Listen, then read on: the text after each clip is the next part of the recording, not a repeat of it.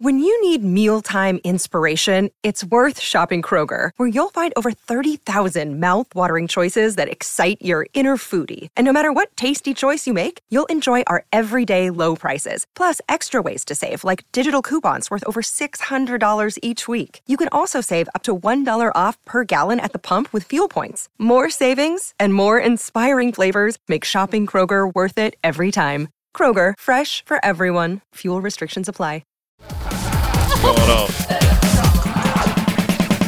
Pay like a million dollars. Want to check out that ring? What's up, TMZ? How'd you find me, bro? I got my disguise on. What's up, man? TMZ Sports.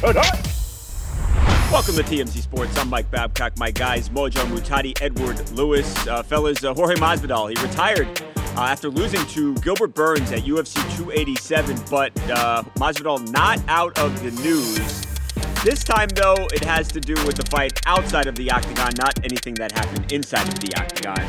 And specifically, that altercation in March of 2022 with Colby Covington, his former best friend turned enemy.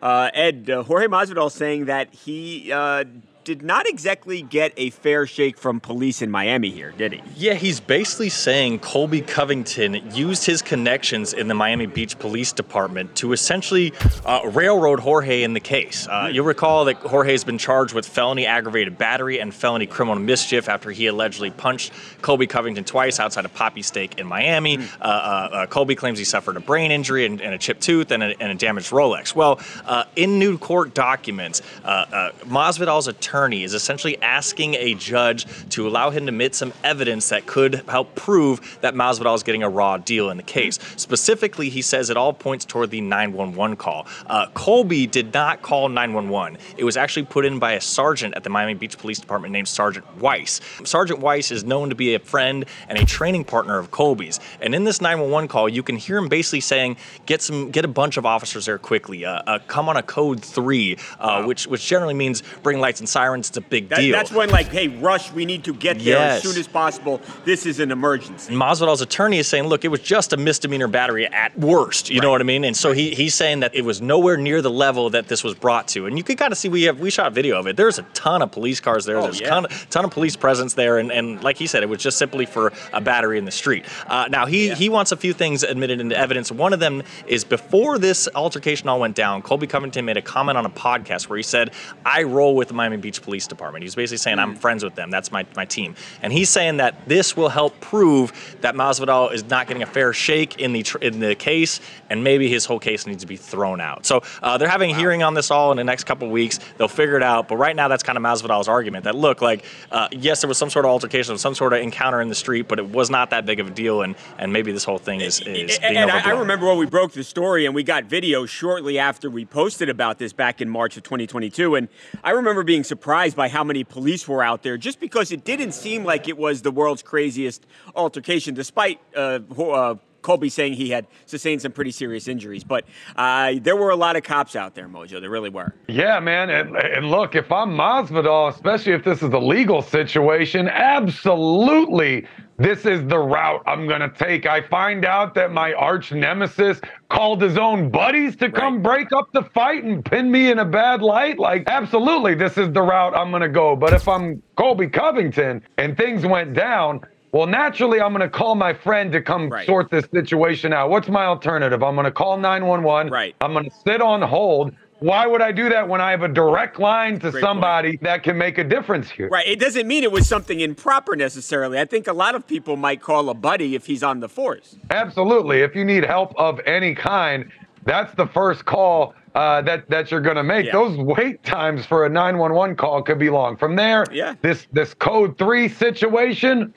Well, yeah, if you have two UFC studs brawling, Yeah. that seems like it's going to be a code three situation. I wouldn't single handedly want to pull those two apart. No, No. we're going to need a team of people to pull them apart. You need a team of UFC fighters to pull right. those two apart. Right. And, and, and Mojo, be... add to it too that they're very, they're both very famous, especially uh, Jorge Masvidal, and especially in Miami, in that uh, those two guys standing outside, and if they were actually fighting each other, I mean, you would imagine that would draw a pretty big crowd. So yeah, I, I think I see it from both of their perspectives here. I don't know that I would make the same argument if I wasn't Jorge Masvidal. I'd probably say the same thing. I, I don't think it necessarily means that anything improper happened, though. I think as long as the cops and the prosecutors looked at the evidence for what it is and didn't charge him with something that wasn't justified, in my mind, I think, Mojo, then, you know, I, I, I don't know that Colby did anything wrong here.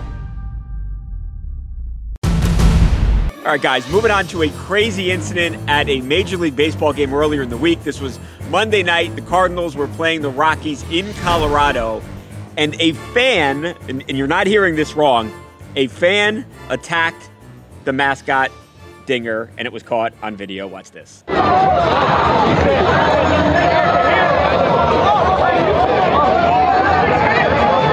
Oh my god. This at the time looked so bizarre that a lot of people thought it was fake, maybe a stunt, maybe some sort of yeah. a, a, bit to rouse up fans. That's but what I thought, Ed. The Denver Police Department told me this morning that they're actually investigating this as an assault. Uh, no, really? They, they, told me they're working with Colorado Rockies officials to try to identify who this was. Uh, no arrests have been made yet, but they're like actively working to hunt this guy down and potentially charge him with something. Uh, they're actually urging fans or anybody that was in the area to send them information over at uh, Denver's Crime Stoppers. Uh, uh, they really want to get this guy for doing this. Uh, so we'll see what's going on with Are this. they taking this too seriously, Mojo? No, Babcock. I'm going to say no. You know, I'm always split on these fan interference yeah. situations.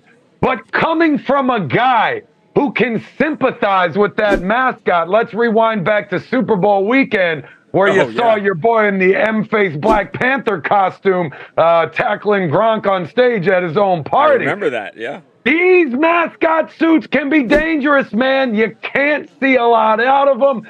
You can overheat in those things.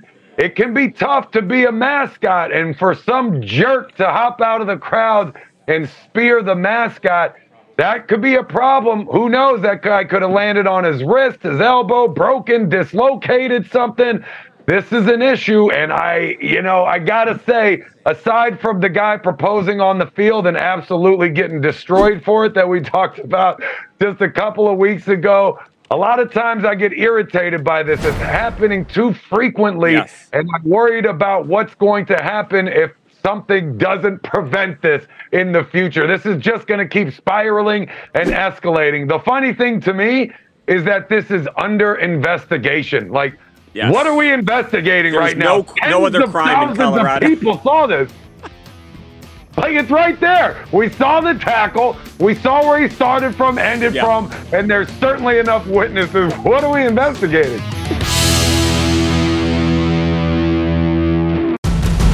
Guys, Magic Johnson uh, is is on the one yard line. He is so close to owning the Washington Commanders. Remember, Magic, a part of that group with Josh Harris, who, of course, is the billionaire owner is worth about um, six billion plus dollars. Uh, he's the owner of the Philadelphia 76ers, the New Jersey Devils, and he is the lead on a, a group that is trying to buy the Commanders, uh, Lucas, from Daniel Snyder. And today we got some news, Lucas, didn't we? Yeah, all signs are pointing to this basically being a done deal that Magic Johnson's team is going to be the winning bidder wow. uh, for the Washington Commanders. Now, obviously, there are billions of dollars in play here, so yeah. it's not just going to be an immediate, you know, snap of the fingers, McDonald's kind of transaction, right. you know? So right, take uh, some time. Yeah, so basically, what people are saying is, like you said, Albert Breer, uh, NFL insider, said that they're on the one yard line. This is going to get done. Uh, it's just going to take a little bit of maneuvering here, but uh, it's a what huge deal deal. With, yeah, I mean, how much? It, it, six billion dollars, just just shy of six billion dollars. So massive deal. It's going to be the biggest in NFL history, actually, um, for all of U.S. sports franchises. It's going to be the most expensive team ever. So it's a huge thing, wow. and especially because Dan Snyder in 1999 bought the team for 750 million dollars. So I would say uh, that was a nice uh, return on his profit there. Yeah, solid ROI if I'm putting these business degrees yeah. to work. Yeah, let me do the math. Yeah, solid. That's pretty good. it's like eight times. He made eight times his money. Wow. Game. Yeah, this one he came out slightly ahead, but I think so are the people of Washington, right? Oh, They've yes. been calling for this man's head for years. This is my hometown team. I grew up in Alexandria, Virginia. Yep. So the, the Commanders they rep the whole DC metro area, oh, DC, yeah. Maryland, and uh, part of Maryland, I should say, and, and Northern Virginia. Right. So uh, th- this is a big one with a huge media market. So uh, just everything that goes along with owning this franchise, just a massive opportunity here. But uh, yeah, the people are happy to see him go. I personally will admit, I'm a little sad to hear this news. You know, I was really hoping for a Jeff Bezos Jay Z yeah. collaboration.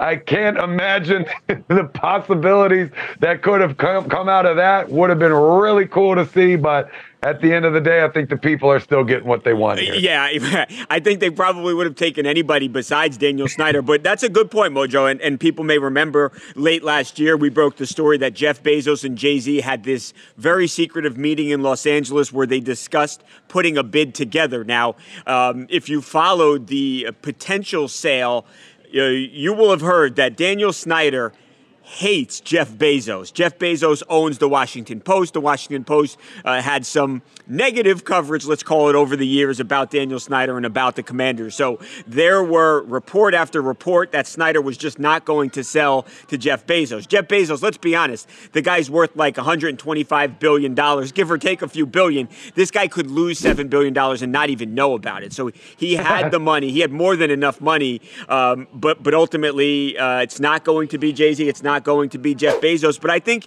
a, a great consolation prize is to have Magic Johnson, who, by the way, one of the greatest athletes, one of the best athlete businessmen, one forget athlete, one of the best business people out there, period. And I think there is going to be a lot of possibilities bringing him into the NFL's family. He is a gigantic star. And uh, if you could have Magic Johnson or Daniel Snyder, I think uh, the Washington, D.C. people Coming up next on TMZ Sports, Muhammad Ali's MMA fighter grandson, Biaggio Ali Walsh, gets another first round KO in a dominant fight. The question is, how close is he to turning pro?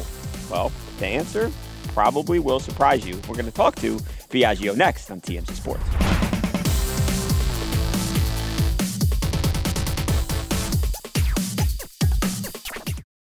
If you're shopping while working, eating, or even listening to this podcast, then you know and love the thrill of the hunt. But are you getting the thrill of the best deals? Rakuten shoppers do. They get the brands they love with the most savings and cash back. And you can get it too. Start getting cash back at your favorite stores like Macy's, Adidas, and Walmart, and even stack sales on top of cash back.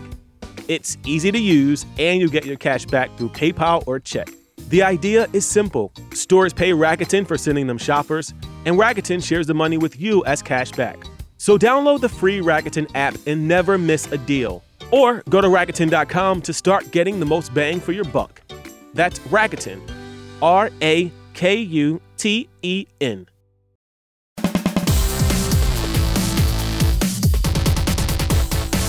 Welcome back to TMZ Sports. Mike Babcock here. Mojo will be back with us in just a few minutes. Uh, but our guy, Biaggio Ali Walsh, he made it look easy again. Uh, PFL, uh, MMA, he gets in there Another fight, another first round knockout. Easy work, uh, Isaiah Figueroa. Biaggio, how are you? Congratulations. I'm doing great. Uh, thank you again. I appreciate it.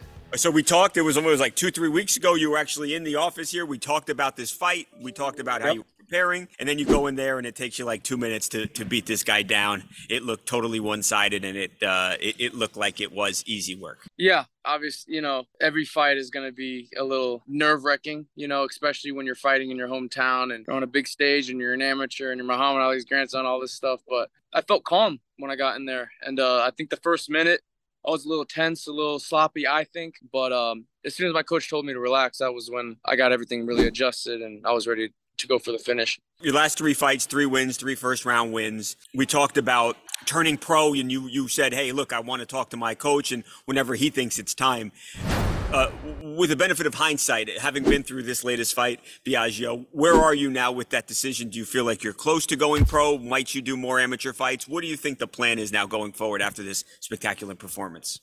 Um, honestly, I, I don't think I'm that close. I think I need at least uh, two or three more good wins, I think, under my belt, and then I think I'll be ready to go pro.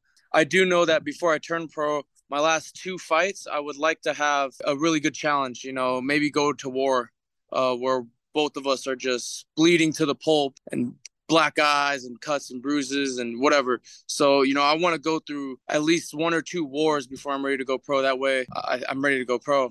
Is that to test yourself? A hundred percent. Is do you feel like there's something you need to find out about yourself in that moment? Yeah, a hundred percent. Because I haven't, I haven't been through like a a bloody back and forth war yet, and you know that's that's what fighting's all about. I think you know I have a theory where uh you know the the the best fighters, some of the best fighters can also take the most damage. You know, you got watch guys like Max Holloway. Um, these are guys that can just eat shots and they keep coming forward. You know, if you're fighting someone and you're beating his ass and he's still coming forward towards you, like you're gonna think to yourself, "Well, how am I gonna beat this guy? Like, what the hell?" So, you know, that's the type of fighter I want to be. And the only way I can know that is if I test myself and I put myself in that type of situation or fight. So, uh, yeah, I think before I turn pro, I want to go to like straight war for for three minutes or uh, for three rounds, and um, just test myself. You know, I think the last two fights I want to uh, get some really good challenge you know, you you told me how you want to stay active, you want to be busy. With that said, you didn't take much damage, if any. When do you want to get back in there, Biaggio? Um, I think I might get back there in June. Uh, I know they have a card in Atlanta. I think June sixteenth. So right now I'm um quick turnaround. Uh, yeah, quick turnaround. Um, just uh get as many fights as possible. You know, like that's the goal. I just want to get fight after fight after fight. At the end of the year, then that's when I can sit down with my coach and see, you know, what's what's good, what our next step is. But uh, I think they have a fight June 16th, and um, it's not confirmed yet. But if I could get on that card, that would be cool. Congratulations once again. Uh, I'm sure we'll talk soon. Thank you. Thank you for having me again. Last night, the Bulls beat the Raptors in uh, an NBA play-in game. Big, big, big, big time game. Both teams' seasons on the line. DeMar DeRozan, the star for the Bulls, dropped 23 points, but he wasn't really the star of the game, Mojo. It was his nine-year-old daughter. Yeah, who was she's not on the team, but she had a big, big impact, Mojo, because she, she was sitting behind the basket. And as the Raptors players who were at home in a friendly environment mostly were trying to shoot free throws, she would scream, Mojo, the most loud, blood curdling scream that you could ever imagine. And what do you know it? The Raptors, who normally make free throws at a near 80% clip, they shot 50% last night and they lost by four points. Here is, without further ado, Diar DeRozan, nine years old, affecting the game.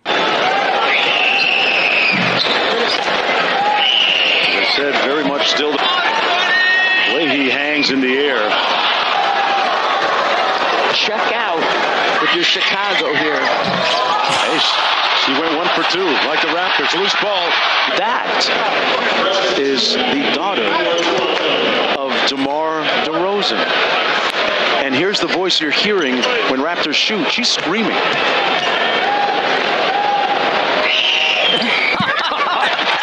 that time it didn't work.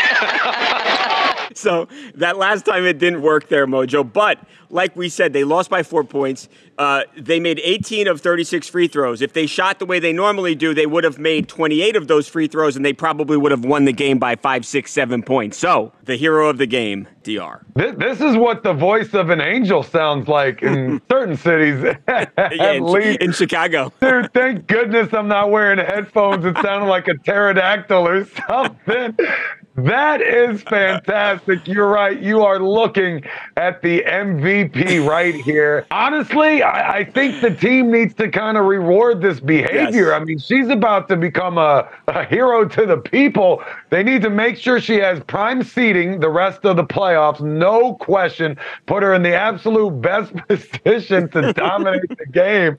And uh, yeah, she, they're going to owe th- this young lady some favors, man. They might have to put her on the payroll because there's huge implications with every win here. Now, Mojo, after the game, DeMar DeRozan, of course, he is actually the star of the Bulls. He met with the media, and you know the press had to ask him about his daughter and the impact that she had on the game. I haven't let it soak in yet. Everybody keeps saying, you know, but that's her. I kept hearing some um, during the game. Then it was one free throw, some somebody missed, and I looked back and I was like, damn, that's my daughter screaming. So I was just making sure she was all right though. What was kind of the decision between having her come and what was what was it like having her under under the basket there? You know, it's crazy. Um, my daughter called me the other day um, when she was getting out of school, and she was just, you know, she just said, "Dad, can I can I come to the Toronto game?" I remember going to all the Toronto games when she was a kid, and I almost said no because she in school back home. Um, she kept asking, she was just adamant about coming to support, and I just said, uh, "You you can miss one day at school and you know come to a game," and I'm glad I did. Um, I owe her some money for sure. Mojo, I thought that was really cute that he recognized uh, that it was his daughter's scream, and he's playing in this this NBA game watched by millions of people, but he like, hey, I got to make sure that my daughter's okay. So uh, always a dad, you know, even when he's out there being an NBA star. But I, I think you've got to get her at this next game now. She's got to be at the next series. All right, Mojo, we are just about out of time. I'll tell you what, though, before we go, it's been a huge, huge week for Brittney Griner. Uh, we reported earlier in the week she is writing a memoir that's going to come out early next year. She was just named one of the most 100 influential people in the entire world verse time. And the greatest accomplishment of Brittney Griner this week, we just ran into her mojo on the streets of New York City. And tomorrow, and that's why it's going to be a great show, tomorrow we're going to show you BG, who is, again, just about one of the most influential athletes in the entire world right now, Mojo. So, pretty, pretty good show. Definitely going to be a pretty good show. But so. Babcock, I think tomorrow could be the best show since today.